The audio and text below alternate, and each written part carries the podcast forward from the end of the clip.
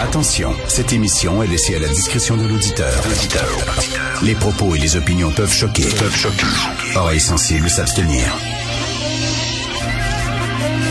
Richard Martineau. Martino. Un animateur pas comme les autres. Richard Martineau. Cube Radio.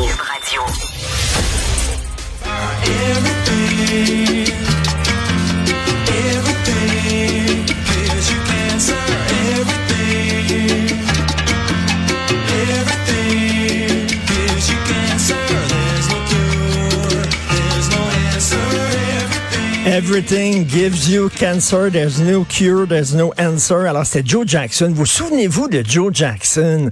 Dans les années 80, il était super populaire, Joe Jackson.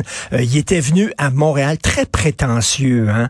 Euh, il avait présenté un, concert où il jouait pas ses tunes les plus connues et il avait le dos tourné au public presque tout le long du show. Un peu prétentieux, mais il était très, très populaire, Joe Jackson. Rappelez-vous, il avait eu un très, très gros succès avec Stepping Out. On écoute ça un peu.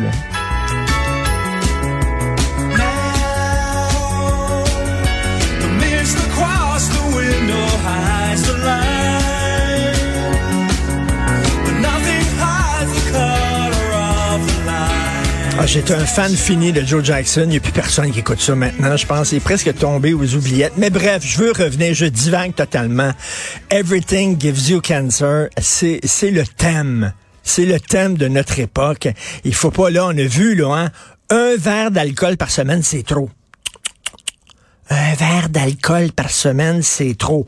Pas de cuisine au gaz, pas de feu de foyer non plus parce que c'est pas bon. Faut pas que tu prennes l'avion, ton empreinte carbone. Faut pas que tu aies des enfants parce que les enfants, ça pollue, ça n'a pas de bon sens. Faut pas lire Tintin, c'est raciste. Astérix aussi, ça n'a pas de bon sens. Les films de James Bond, James Bond, il saute sa fille, elle dit non, non, non. James, puis après ça, elle dit oui, oui, oui. Faut pas regarder ça, voyons donc. La petite vie, ça n'a pas de sens. Des, des, des, des gens, gars déguisé en femme qui dorme dans un lit vertical, c'est dangereux. C'est assez ça à la maison, tu peux tomber. Ça prend des avertissements. Et non seulement ça, mais les avertissements traumatisent les gens.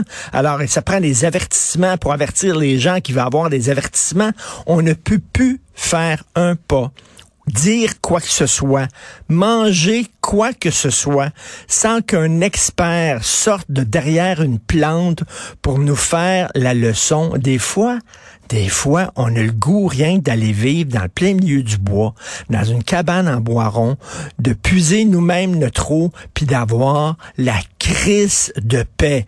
Et je l'écris aujourd'hui dans ma chronique, pendant longtemps, je me suis demandé, y a-t-il une vie après la mort? Là, je me demande de plus en plus, comme vous tous, y a-t-il une vie avant la mort? Je comprends, là, bon, euh, ça pollue les feux de foyer, puis je comprends la cuisine au gaz, ça a l'air, selon des études, ça donne l'as, mais j'ai grandi en mangeant au petit déjeuner des Pop-Tarts.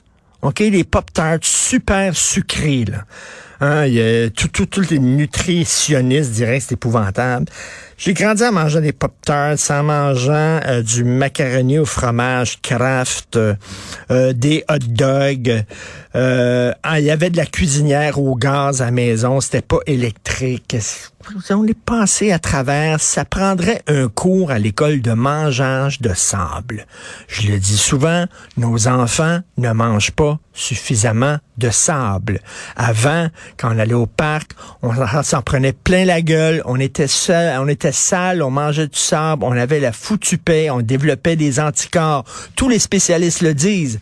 Allez dans les garderies, il y a toute la photo des enfants à côté avec les allergies dont souffrent les enfants. C'est un casse-tête pour les gens qui dirigent des CPE.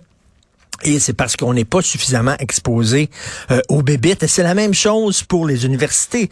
Il ne faut pas s'exposer à des idées qui pourraient être néfastes. faut nous protéger. Je suis vraiment tanné de cette idéologie-là qu'il faut qu'on soit dans du papier bulle tout le temps. Et c'est pour ça que les enfants fuient la réalité et s'en vont dans le monde virtuel des jeux vidéo parce que tout est permis, tout est possible. Il y a personne dans ce jeu vidéo-là qui leur dit, t'as pas le droit de faire ci, t'as pas le droit de faire ça. La vie qu'on leur offre, c'est une vie plate. Alors ils s'enfuient dans le monde virtuel et ce n'est pas étonnant.